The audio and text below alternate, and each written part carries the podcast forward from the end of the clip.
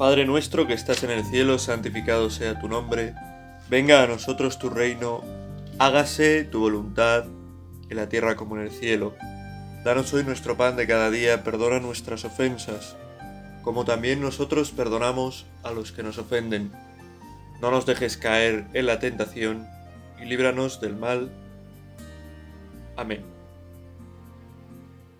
En el siglo XIX hay un personaje que es bastante interesante por su pensamiento, por lo menos a mí me lo parece, no por lo positivo de su pensamiento y porque sea un pensamiento eh, cristiano, un pensamiento pues que pueda iluminarnos en un sentido positivo, sino porque es un pensamiento que viene a dar la vuelta, a intentar dar la vuelta a lo que es el cristianismo y que si uno se acerca a ese pensamiento, pues desde luego con cierta inteligencia, con cierta formación, con puede intentar dar la vuelta a ese pensamiento para descubrir efectivamente las cosas en las que quizá el cristianismo estaba o es a veces un poco artificial y las cosas en las que el cristianismo pues tiene esa verdad y esa fuerza que es la fuerza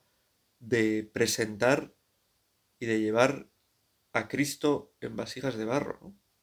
A veces dejamos que se vea más la vasija que lo que llevamos dentro, ¿no? Y la gente cuando contesta al cristianismo, la gente que dice, no, la iglesia, no sé qué, no sé cuántos, que realmente lo que está contestando es a la vasija, porque es muchas veces lo que damos a conocer, ¿no? Los modos de organizarnos, las estructuras, el pecado también de tantos cristianos, las malas explicaciones acerca de muchos asuntos, el quizás incidir en las cosas negativas, en las prohibiciones, y no en las cosas positivas que hay detrás de esas prohibiciones, ¿no? Las prohibiciones siempre, los mandamientos son siempre un camino, una luz, esa luz en el suelo que hay en los aviones o en, o en los hoteles o en otros sitios, que marca el camino, pero un camino hacia algo mucho más grande que lo que nos está privando, de lo que nos está privando una prohibición que podría suponer un mandamiento, ¿no?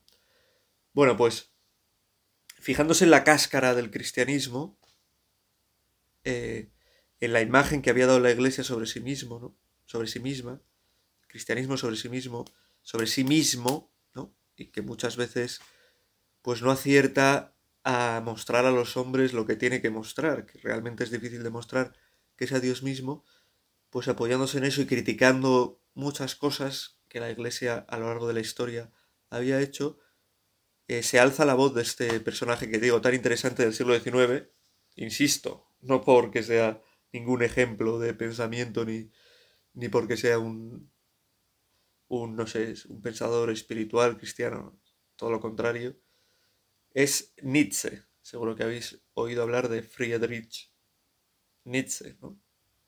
Pues es un personaje al que hay que acercarse siempre con mucha cautela, ¿no? Pero que es un personaje que, en cierto modo, aspira a un hombre que sea lo contrario del hombre redimido por Cristo, ¿no? Que en realidad, que en realidad es el hombre real, ¿no? Es el hombre pecador, es el hombre que necesita ayuda, que necesita la salvación de Cristo. Pues Nietzsche considera que todo eso es una invención, ¿no? Que el hombre no necesita ninguna salvación, que el hombre no es ningún pecador, que el hombre lo que hace lo hace porque tiene que hacerlo, que el hombre es pura voluntad, pura fuerza, ¿no? Y que la iglesia y el cristianismo han intentado a lo largo de la historia eh, impedir que el hombre sea él mismo. ¿Cómo? Pues eso, pues...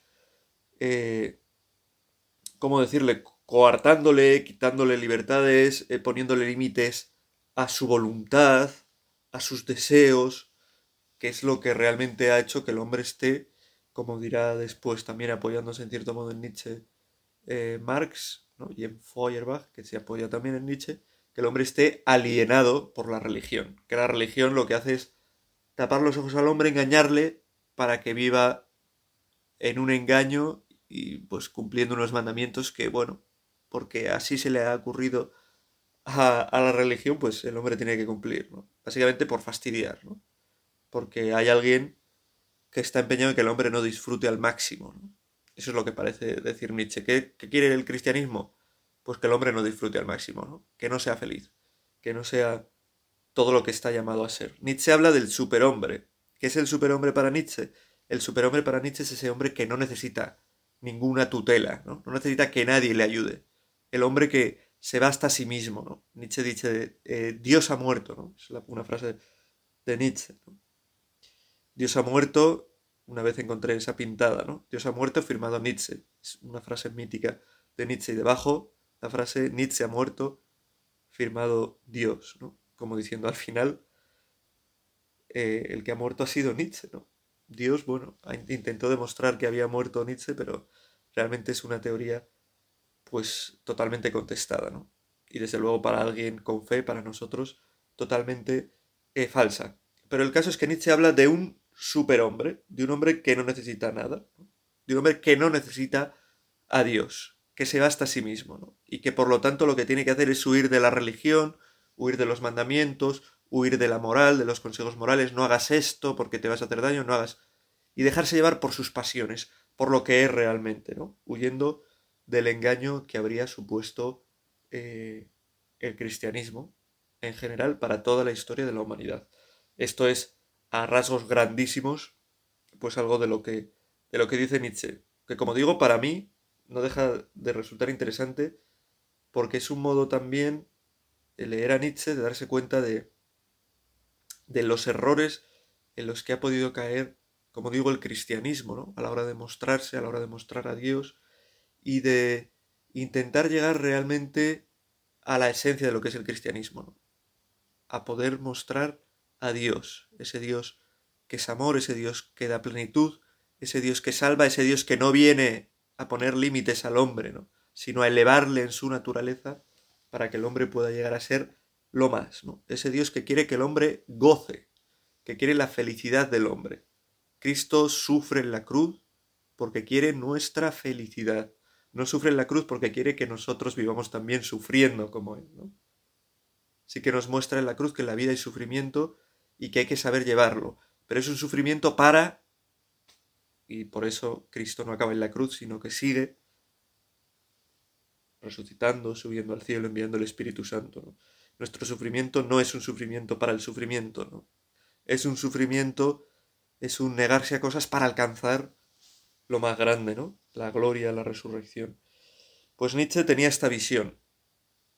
Y hay una frase muy interesante de Chesterton, que es un autor del siglo XX del que habla alguna vez, que dice que cada época de la historia es salvada por un santo que es lo más contrario al espíritu de la época. Pues si Nietzsche era una exageración del espíritu de la época del siglo XIX, hay una santa que es Santa Teresa de Lisieux, que es como la contestación a este espíritu de Nietzsche de, del superhombre, ¿no? Y es Santa Teresa de Lisieux que presenta frente al superhombre de Nietzsche, ese hombre que no necesita nada, Santa Teresa de Lisieux presenta la infancia espiritual. Es algo que ya viene del medievo, que no se lo inventa ella, pero que ella desarrolla de un modo muy grande y que en el siglo XX, pues otros autores apoyándose en ella han seguido desarrollando, ¿no? La infancia espiritual, que es frente a ese no necesito de Dios, ese abandonarse en Dios. La vida cristiana consiste en abandonarse en Dios.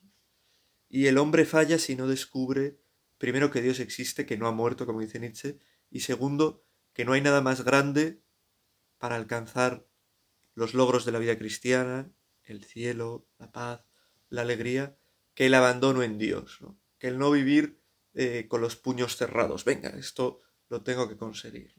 Pues de eso vamos a... Estamos ya, ¿no? Meditando, de la infancia espiritual, Frente a ese superhombre, ese hombre que no necesita nada, darnos cuenta de cuánto necesitamos descansar y abandonarnos en Dios.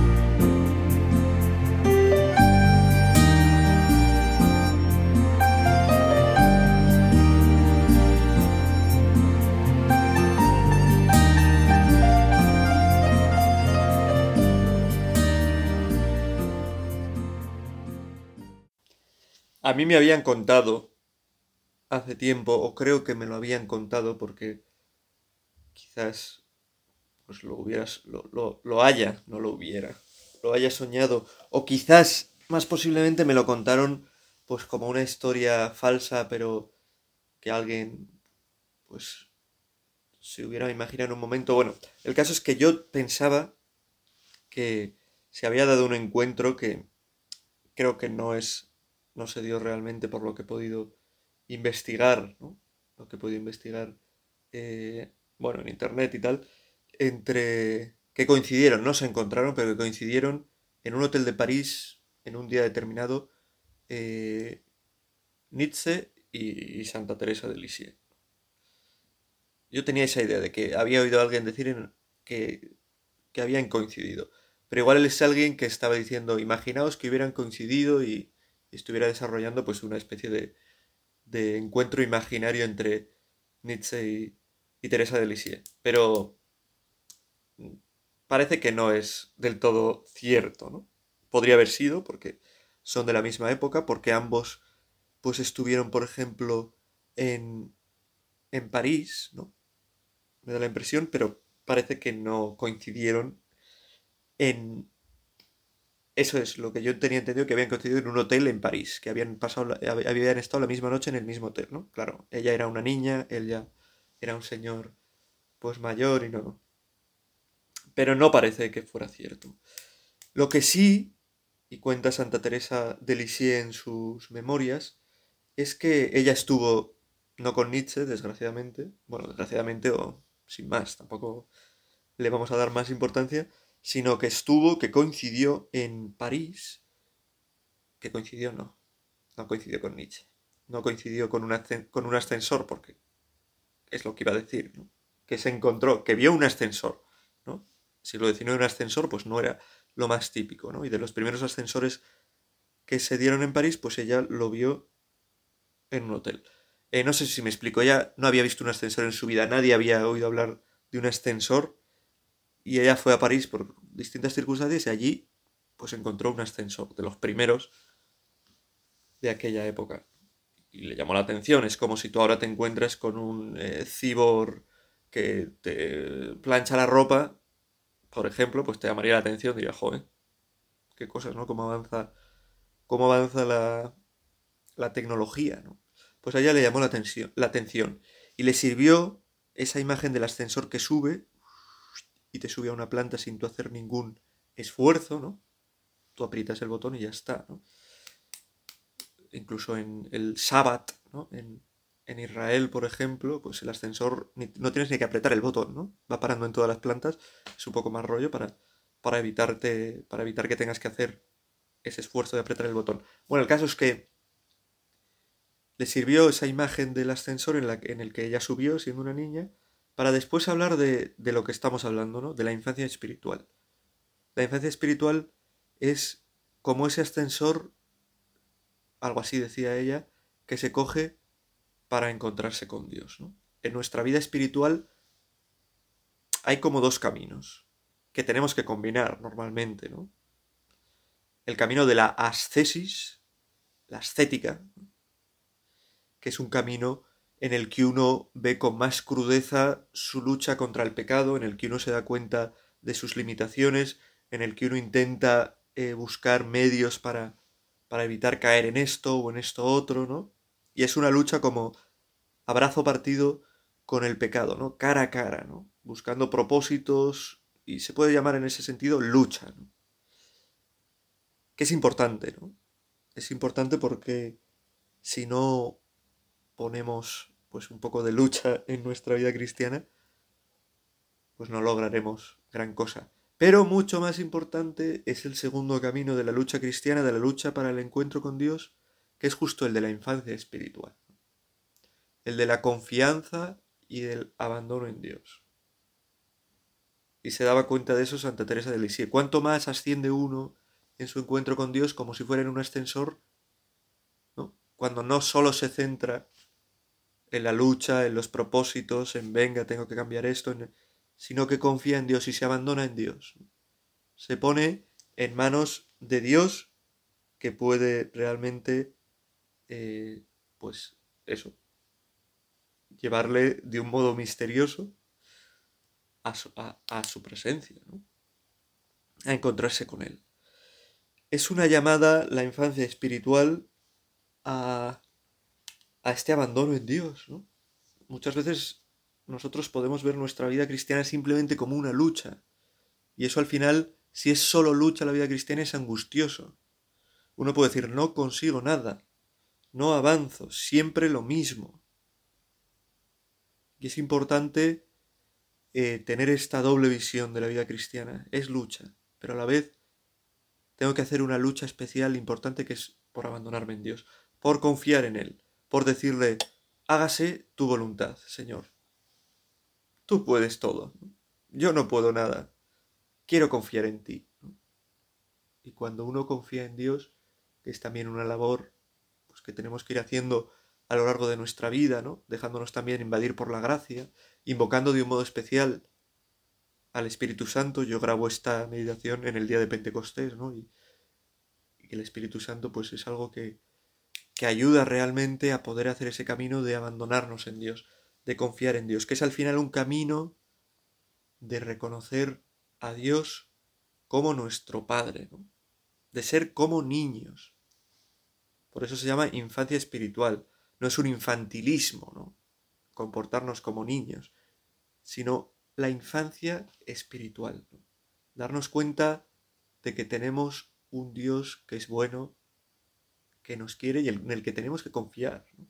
No, podemos pecar de, adultos. ¿no? ¿no? yo no necesito de nadie, ¿no? Ser un poco así como Nietzsche, ¿no? Pero yo no, yo soy un superhombre, yo no. No pecar de adultos. El adulto no es aquel que no necesita de nadie, es justo aquel que se da cuenta de que necesita de alguien, de que necesita de Dios. El adulto verdadero es el que se da cuenta de que él por sí solo no puede hacer aquello a lo que está llamado, de que él por sí solo no puede llegar a amar con profundidad, que es lo que nos llena de verdad. Y entonces se pone en manos de Dios. Esta es la infancia espiritual y esto tenemos que, que pedir en esta tarde a Dios, al Señor, a Jesús, al Espíritu Santo. Queremos ser como Teresa de Lisieux. Queremos ser como esta, esta santa que se dio cuenta de lo importante que es coger el ascensor. De esta santa que fue en ascensor con Nietzsche, no fue con Nietzsche realmente, pero que fue en ascensor y vio ahí esa imagen de qué es lo que hace Dios con cada uno de nosotros, sin que hagamos esfuerzo, ¿no? Nos eleva. Las escaleras hablan de más esfuerzo, ¿no? Sobre todo esas escaleras del 19 de un hotelucho, pues que no sería tampoco de gran renombre, ¿no? Escaleras a veces que tienen no tienen los mismos centímetros exactamente los peldaños, ¿no? Con lo cual es más fácil tropezar, se exige más esfuerzos, o escaleras a veces que tienen unos peldaños bastante altos y que... Bueno, pues frente a eso se da cuenta de que en la vida espiritual existen ascensores también, ¿no? A veces hay que ir por escaleras, pero a veces se puede coger el ascensor, y coger el ascensor es importante. Y tener infancia espiritual y darse cuenta de cómo Dios es nuestro Padre y al final es el que tiene que tener, en el que tenemos que depositar la última palabra en nuestra vida espiritual. Como niños, como niños, Señor, haznos como niños, que nos subamos en el ascensor, que confiemos de verdad en que, a pesar de que nos parezca imposible, tú vas a llevar a buen puerto nuestra vida, que a pesar de que nos parece que somos, pues que no cambiamos, que no, pues que tú realmente puedes cambiarnos, que tú puedes llevarnos de la mano realmente, como un padre a sus hijos.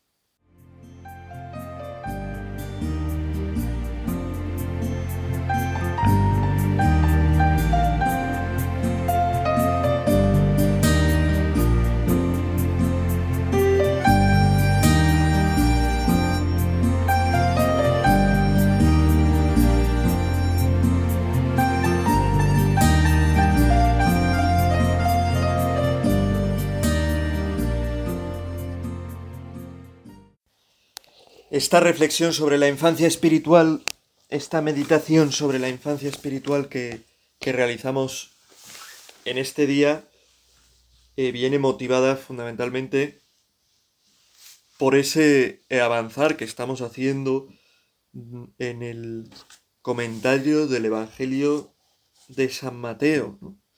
Hoy llegamos a un, a un momento del Evangelio, a un momento, a un capítulo del Evangelio, perdón, bueno, que es el capítulo 19, del que ya se ha meditado la primera parte, y meditamos simplemente eh, tres versículos.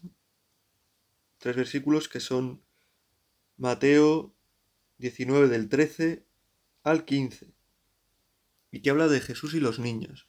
Me hace gracia de nuevo porque hace poco tuve que meditar sobre un pasaje también de Mateo en el que dice que no se haga como un niño, ¿no? Algo así, ¿no? Poniendo en medio a un niño y tal, igual. Y es parecido este pasaje. Dice, entonces le presentaron unos niños a Jesús para que les impusiera las manos y orase. Pero los discípulos lo regañaban. Fíjate, los discípulos, ¿eh? Le presentaron unos niños a Jesús y como esos, como en algunas en algunas iglesias, ¿no? Los niños ahí metidos eh, atrás, ¿no? En una pecera que se llama o en un cuarto o lo que sea, ¿no? Verdad que yo soy sacerdote y sé que a veces tener niños en la iglesia puede resultar un pelín molesto, ¿no? Sobre todo cuando estás intentando predicar, ¿no? Y pues se oye un berrido que parece que no sabes si alguien te está atendiendo, si no. Pero también es verdad que joder, que si un niño desde pequeño, ¿no? Incluso cuando no entiende nada, pues se acostumbra, lo acostumbra a sus padres a ir a la iglesia los domingos, a... pues luego le será mucho más fácil, ¿no? No puedes coger luego a un chaval ya hecho derecho que no ha ido nunca a la iglesia y pretender que vaya a, a misa todos los domingos, ¿no? Pues no. Además, un padre, unos padres si van a misa a la iglesia, pues llevarán a sus hijos también, ¿no? Quizá algún domingo no, porque se quedan con el abuelo o lo que sea, pero para un niño no tiene que ser extraño estar en las cosas de Dios, ¿no? Estar en la iglesia, poder, poder rezar, Bueno, pues los apóstoles le regañaban. ¿Y qué hace Jesús ante estos, estos, este enfado, en cierto modo, de los apóstoles con los niños? Jesús les dijo, ¿pero qué hacéis? Perdón, perdón, voy a seguir no, voy a interpretar la escritura con mi propio vocabulario, sino lo que dice literalmente. Jesús dijo, Dejadlos, no impidáis a los niños acercarse a mí. De los que son como ellos es el reino de los cielos. Les impuso las manos y se marchó de allí. De los que son como ellos es el reino de los cielos. De nuevo esa invitación de Jesús, del Señor, que nos hace a nosotros de ser como niños. Podemos recapitular lo que hemos visto. ¿Qué es no ser como un niño? Creernos superhombres, supermujeres, Superman, Superwoman, ¿no? ¿Y esto qué implica? Pues pensar que no necesito nada. Ya está, soy un adulto, ¿no? El adulto es el hombre hecho a sí mismo la adulta es la mujer hecha a sí misma, ¿verdad? Es tan complicado el mundo ahora de la inclusión y todo eso que uno ya cuando habla no sabe si decir, si tiene que decir ellos, ellas, ellas, ¿no? Como dicen algunos, o, pero bueno, eh, cuando digo el adulto, ¿no? Pues me estoy refiriendo a ellos, ellas y lo que haga falta, ¿no? Pues eso, creerme adulto, ¿no? no necesito de nada, ya está, ¿no? Yo resuelvo mis problemas, yo si tengo pues, zozobras en mi interior, en mi vida, pues tengo que apechugar con ellas, ¿no? Intentar solucionarlas, autoayuda, ¿no? Ayudarme a mí mismo, ¿no? La autoayuda es ayudarme a mí mismo. Yo puedo ayudarme a mí mismo. La autoayuda está bien hasta cierto punto, ¿no? Pero es que tú puedes ayudarte a ti mismo hasta cierto punto. Y frente a ese superhombre, la infancia espiritual, ¿no? El ser como niños porque de ellos es el reino de los cielos del que habla Jesús. El darse cuenta, como Santa Teresa de Lisieux, como después, por ejemplo, también un tema pues que del que hablará también, pues apoyándose Santa Teresa de Lisieux, es San José María, ¿no? Esa infancia espiritual muy ligada a la filiación divina, ¿no? Al sentirnos que somos hijos de Dios, ¿no? Pues es la actitud, la infancia espiritual del que se da cuenta de que es un niño, espiritualmente hablando. Y que para ascender espiritualmente y al final es que no somos solo carne, somos espíritu también. Y nuestro espíritu tiene que ascender, ¿no? Tiene que crecer también. Pues para crecer espiritualmente, al final uno no puede bastarse consigo mismo, necesita la ayuda del que es padre, del que es bueno, del que le ha creado, del que quiere su bien, del que puede llevarle pues a cimas espirituales más altas, ¿no? a la contemplación de Dios mismo, a ese vivir en el reino de Dios, ¿no? ese reino de Dios ya aquí, en la tierra, ¿no? a ese vivir de cara a Dios, en la presencia de Dios constantemente, y el que puede llevarnos a eso es Dios. La infancia espiritual es el camino del abandono, del que se sabe hijo de Dios, del que se sabe que en Cristo ha sido hecho hijo de Dios y que sabe que Dios le va a procurar lo mejor. ¿Quiere decir eso que basta con el abandono? Pues tampoco. No podemos caer tampoco, supongo que tendrá algún nombre este error de pensar que todo es, que todo es cuestión de abandonarse, no hay que hacer nada más, ningún esfuerzo es falso. También es falso el error contrario, ¿no? Pensar que es todo cuestión de esfuerzo, ¿no? Pues llámalo jansenismo, llámalo eh, como le quieras llamar. Ni es todo cuestión de esfuerzo, o sea, mucho más importante que el esfuerzo, desde luego, es lo que hace Dios, ¿no? Pero algo de esfuerzo, algo de ascesis, tiene que haber en la vida espiritual. Bueno, pues nos vamos a quedar con estos dos caminos de la vida espiritual, ¿no? Considerando pues, eh, ¿dónde estamos nosotros? Yo soy más de, venga, estos propósitos tengo que cumplirlos, tal, llevo mi lista, voy tachando lo que hago, lo que no hago, pero quizá con poco espíritu, o si realmente vivo la infancia espiritual, me abandono en Dios. Soy consciente de que tengo que ser como un niño pequeño en las manos de su padre, ¿no? Pues estas dos cosas son las que... Estas dos cosas. Eh, esto es lo que nos preguntamos. Y lo que le pedimos al Señor, al Espíritu Santo. Aléjame de ese superhombre. ¿no? Que no piense que soy imbatible y que me basta con escaleras siempre. Que me acerque también a ese niño. A ese niño pequeño que reconoce que de vez en cuando el ascensor oye y dejarse subir solo, ¿no? Por Dios, en realidad, en la vida espiritual, pues es un camino que tenemos que seguir también. Espíritu Santo, ilumínanos, ayúdanos a descubrir a ese Dios Padre que nos ama, a ese Dios Padre que quiere llevarnos de su mano, a ese Dios Padre en el que podemos alcanzarlo todo. Pues a Santa Teresa de Lisieux, de la que hemos hablado, le pedimos que nos ayude y se lo pedimos de un modo especial a alguien que vivió esto, esta infancia espiritual en plenitud, que es la Virgen, ¿no? que tenía toda su confianza puesta en Dios. El Magníficas son unas palabras de las que reconoce su sencillez y cómo en esa sencillez Dios le ha cogido como en un ascensor y le ha elevado, le ha elevado hasta poder ser pues la primera, la que seguimos en el camino de la Iglesia y también nuestra Madre, a la Virgen le rezamos. Dios te salve María, llena eres de gracia, el Señor es contigo, bendita tú eres entre todas las mujeres y bendito es el fruto de tu vientre Jesús. Santa María, Madre de Dios, ruega por nosotros pecadores, ahora y en la hora de nuestra muerte. Amén.